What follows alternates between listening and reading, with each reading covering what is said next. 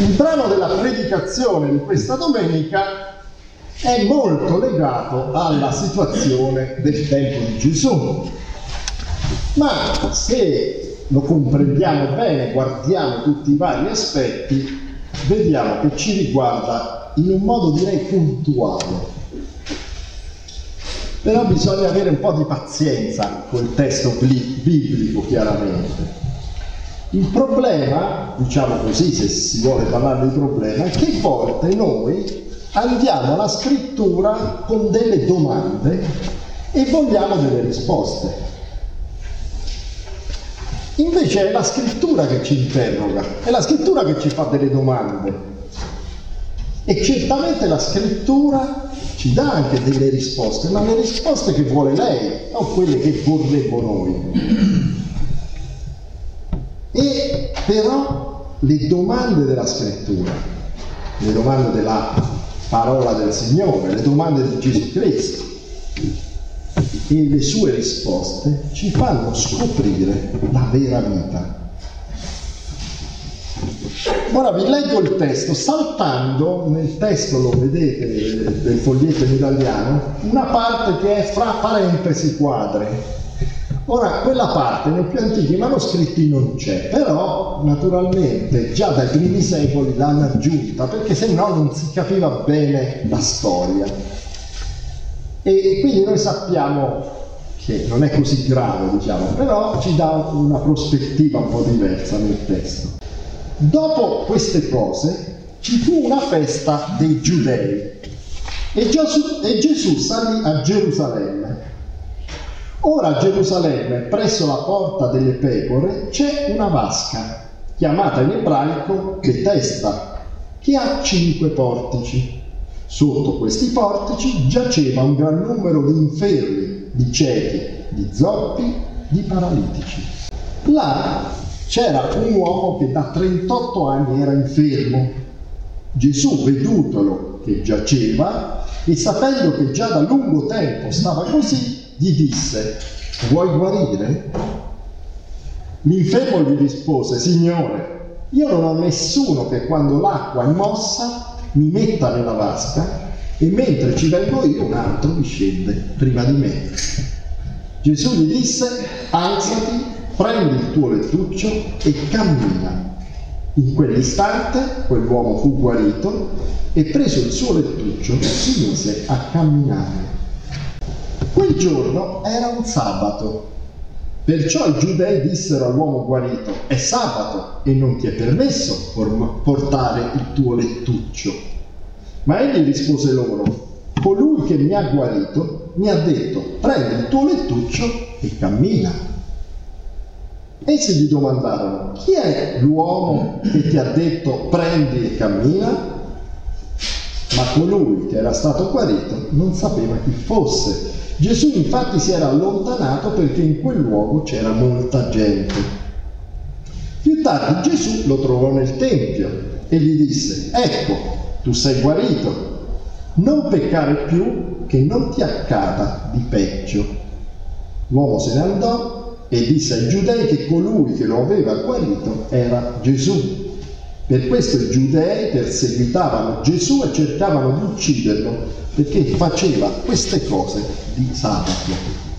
Allora, la situazione è questa, c'è una vasca non piccola di decine di metri e lungo questa vasca, sotto questi portici, c'è questa piccola folla di persone ammalate che aspettano, aspettano che la superficie dell'acqua sia mossa, increspata, non si sa bene da cosa, ma tutti gli attribuiscono un significato miracoloso. Quando l'acqua si muove, il primo che entra dentro sarà guarito. Vi ho detto che poi nei manoscritti già antichi è stata aggiunta questa cosa dell'angelo che tocca l'acqua, eccetera, non c'è nel testo, ma probabilmente era così.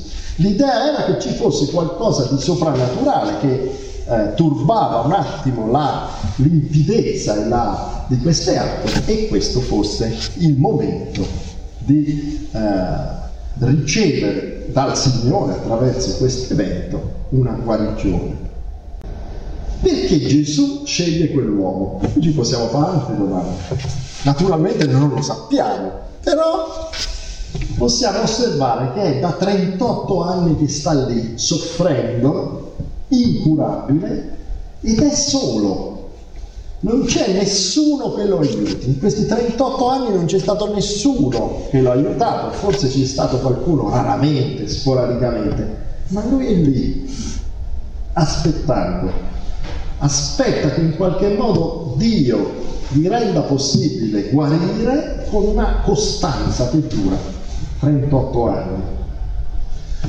Ora, detto fra parentesi, 38 anni, 5 portici, magari hanno anche un aspetto simbolico, ma noi non ci addentriamo in, questo, in questa analisi. Così. A quest'uomo che sta lì da 38 anni aspettando di guarire, Gesù dice, vuoi guarire? La domanda di Gesù è un po' strana, in qualche modo in fondo è ovvio, ovvio, sta lì per questo, in qualche modo vorrà guarire, sono 38 anni che sta lì provando giorno dopo giorno, e in qualche modo è ovvio. Eppure Gesù gli fa questa domanda, ci fa pensare due cose. La prima, che Gesù invita quest'uomo a pensare veramente se vuole guarigione oppure no. Certamente per noi è ovvio, però ad esempio in certe malattie psichiche si vede che la persona non vuole guarire, ha difficoltà a pensarsi diversa una volta che è guarita. E Gesù invece vuole che lui lo dica, che rifletta su questa sua condizione. C'è un altro aspetto però che secondo me è collegato al fatto che l'uomo è paralitico. Allora, Gesù vuole guarirlo, questo è chiaro, glielo chiede perché così possa guarirlo, no? Poteva guarirlo subito, ma glielo chiede. Perché? Perché Gesù prende in considerazione la volontà della persona. Se ha un handicap è comunque maggiorenne e senziente. E purtroppo noi vediamo anche nella società attuale che quando qualcuno ha viene trattato come un minore, non come un maggiorenne, diciamo, come uno che ha la sua volontà, ma viene trattato come se fosse un po' bambino, un po' minorato, appunto si usa dire questo termine, una volta si usava dire, non adesso, proprio minorato, nel senso reso minore, non una persona con la propria volontà. Ora Gesù glielo chiede, vuoi guarire? tu in qualche modo devi essere colui che dice sì o no, non altri, neanche Gesù. Vado avanti nel racconto per, per mettere a fuoco alcuni degli aspetti. L'uomo va al Tempio, subito dopo. Perché va al Tempio? Beh, probabilmente va a ringraziare Dio, eh? a rendere gloria a Dio. E in quel momento noi scopriamo che era sabato. Non ce l'ha detto l'Evangelista scrivendolo, ce lo dice adesso.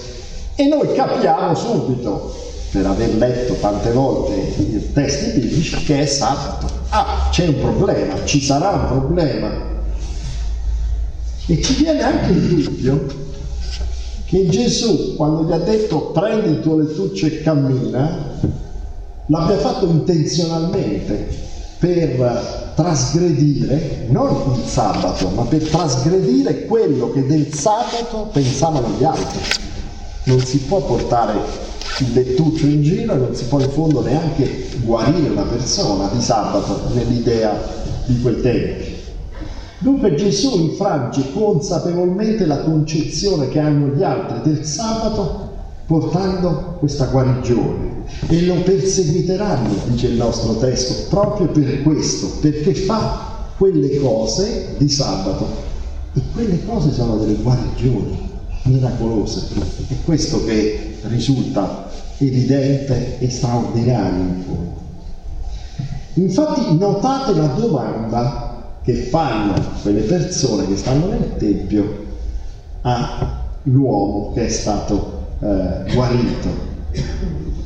Cioè, la domanda sarebbe, o dovrebbe essere, chi è che ti ha guarito? Sarebbe la prima domanda che viene, no? Chi è che ti ha guarito? Chi è che ha fatto questa cosa eh, clamorosa, che dopo 38 anni di paralisi ti ha guarito, ti fa camminare in un botto, di, di colpo così? E invece no, la domanda è chi ti ha detto prendi e cammina? Vedete, è un dettaglio, ma come sappiamo, nei dettagli si nasconde il male. Cioè, chi ti ha detto prendi il tuo lettuccio e cammina, non chi ti ha guarito. Cioè, non la vediamo neanche la guarigione miracolosa, non la prendiamo neanche in considerazione, prendiamo in considerazione solo questo che per noi trasgredisce il sabato. Ecco, in questo modo Gesù ci mostra che la loro teologia o la concezione che loro hanno teologica è più importante dell'intervento di Dio per noi dovrebbe essere differente, quello è chiaro. Ma c'è sempre da riflettere su questi testi, perché noi diciamo eccoli loro, no, siamo sempre noi, siamo sempre noi esseri umani in ballo. E noi abbiamo sempre una teologia, cioè abbiamo un'impostazione, diciamo, su ciò che pensiamo di Dio. Non è solo una questione dei teologi, di chi studia, è la persona di tutte le persone anche una persona atea ha un'idea di Dio, dice non esiste, però ha una sua rappresentazione di Dio, una sua idea della giustizia nel mondo, di come funzionano le cose, di quali sono i valori e via dicendo. Ebbene, questo testo è uno di quei testi che ci invita a riflettere di nuovo sulle nostre idee religiose, teologiche, di fede e sulla scrittura. Cioè l'idea che noi confrontiamo sempre e guardiamo sempre la scrittura, una, un tema della riforma classico, no? È dovuto proprio al fatto che noi ci facciamo un'idea teologica di Dio e poi certe volte è sbagliata, come in questo caso, per quei giudei, per quelli che stavano lì. Allora dobbiamo sempre riconfrontarlo con ciò che ha detto Gesù Cristo, ciò che annuncia Gesù Cristo per evitare di essere come quei farisei, di dire ah, non vedo neanche l'intervento di Dio, ma sto attento a un cavillo giuridico che io ho inventato. Guardate che nella storia della Chiesa è pieno di queste altre situazioni. Qual è il problema, uno dei problemi, se volete, degli oppositori di Gesù? È che non vedono l'autorità di Gesù. Nonostante lui abbia autorità sul male, sulla malattia, sull'infermità e intervenga per mostrarlo, per farlo vedere, loro non gli credono, non credono alla sua autorità, non credono alla sua autorità sul sabato e non credono alla sua autorità in generale non è per loro il Messia che doveva arrivare, ma invece noi lo sappiamo, è proprio il figlio di Dio. Eh, lo zoppo salterà, diceva Isaia, il cieco acquisterà la vista, è lui, è chiaro. Ma loro non lo vedono, non vogliono riconoscere l'autorità di Gesù Cristo. Chi è che la riconosce in questo racconto? La riconosce l'uomo che è guarito, che non fa una bella figura, diciamo, in questo testo, perché non conosce Gesù, non ha fede in Gesù, viene guarito in fondo di Gesù se ne disinteressa, renderà gloria a Dio. Poi dopo, quando ha saputo che Gesù lo va a dire ai giudei, cioè non è che proprio una grande figura fa questo, questo uomo. Però la sua risposta, quando gli chiedono eh, perché va in giro con Lettuccio è, eh, come dire, impeccabile. Perché colui che me ne ha guarito me l'ha detto, io ubbidisco al mio Salvatore. Questa è la traduzione. È lui che mi ha detto prendi, io lo faccio. Non mi importa se è sabato o non è sabato, ma in fondo lui riconosce l'autorità di Gesù Cristo, non sa come si chiama, non sa bene chi è, è come noi, siamo cristiani, abbiamo tante idee, certe volte un po' ah, strane così, però riconosce l'autorità di Gesù Cristo. Ha detto di andare, lui mi ha guarito, lui mi ha detto di andare, io eseguo, sono ubbidiente al mio Signore. Se il Signore ci salva, ci salva per fare qualcosa, in questo caso per testimoniare chi sia che fa camminare gli storpi, gli zoppi, cioè il Messia.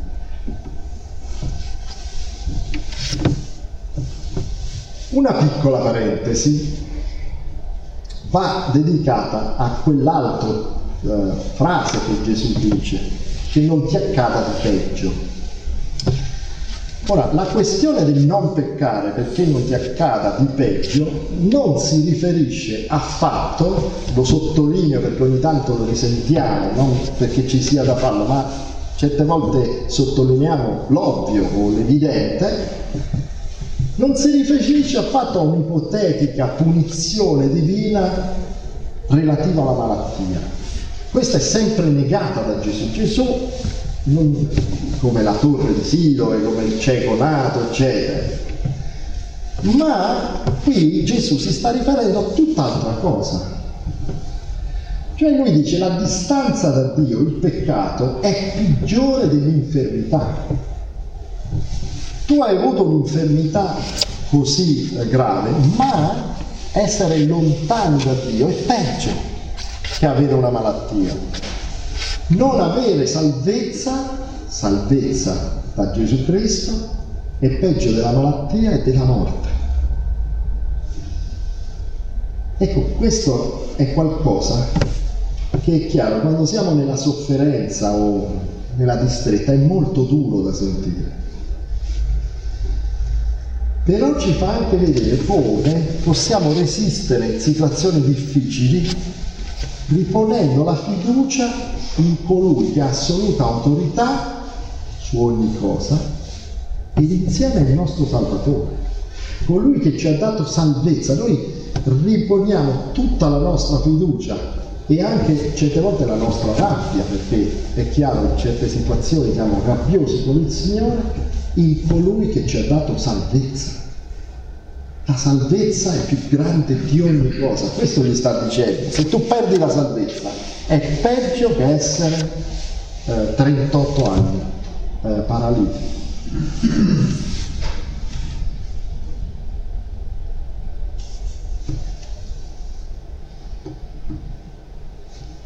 C'è qualcosa in questo testo, secondo me, che parla del nostro tempo, che parla di tutti noi, più o meno, ecco, o a seconda delle fasi della vita. Tutti siamo più o meno come quell'uomo che aspetta che l'acqua si muova.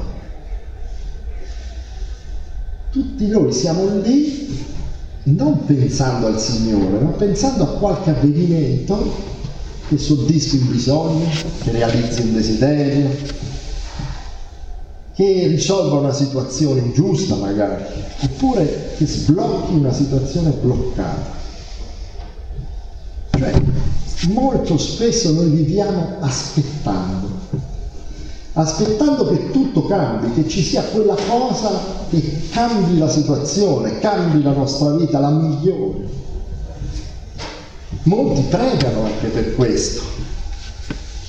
E certe volte non pregano per la salvezza, ma pregano per la guarigione. È umano, è giusto. Certe volte pregano per una vincita, che vada bene qualcosa di molto materiale. E ci sono persone superstiziose, nella nostra società moderna è pieno, nonostante non si capisca, diciamo, si mascheri questa cosa, come per l'acqua che si muove, aspettano qualcosa di magico per la propria vita. E altri aspettano che sia la tecnologia, una nuova medicina, una nuova tecnologia appunto, o che siano gli investimenti che vanno bene, o un lavoro e via dicendo. E aspettano anni che qualcosa arrivi come per magia e alle volte passano 38 anni della propria vita solo aspettando, solo desiderando, solo sognando occhi aperti, solo perdendo tempo in attesa di una svolta. Di una svolta che forse non arriverà mai, perché la vita spesso è ingiusta, non è qualcosa di giusto. E spesso non arriverà mai nella società, magari nella loro, nell'intera loro vita, nella generazione in cui si hanno. Ma se si aspetta non si vive più realmente, si rimanda la vita in fondo a dopo. Quando arriverà quella cosa allora farò, allora arriverò, allora sarò. Quando ci saranno nuove condizioni potrò essere finalmente vivo in maniera piena. E certe volte ciò non avverrà mai. E questo testo però ci dice che la salvezza vera è in Gesù Cristo. Quella è la salvezza. Conoscere Gesù Cristo, ricevere grazia da Gesù Cristo, ascoltare la sua parola, vivere col suo spirito. E non c'è da attendere, questo dice Gesù. Gesù ci salva e ci dice di vivere, di non aspettare, di vivere secondo l'Evangelo, di partire con la nostra vita, in ogni momento e in ogni situazione noi siamo, di andare nel mondo, non ripiegati su noi stessi, ma aperti al mondo, senza bloccarsi ad attendere qualcosa, ma invece cercando di essere qualcuno, qualcuno che segue e obbedisce a Gesù Cristo nostro Signore. Ecco, la salvezza che Gesù Cristo ci dona ci fa comprendere che il dono della vita è per adesso, per oggi, anche per domani, anche per il futuro, ma già oggi, nonostante tutto quello che possa opprimere o minorare la nostra esistenza. Vuoi guarire? chiede Gesù alla l'uomo paralitico. Vuoi guarire? ci chiede Gesù. E la nostra risposta è chiara per questo testo. Sì, Signore, voglio guarire, voglio salvezza e voglio vivere sempre e da subito nella tua grazia infinita. Amen.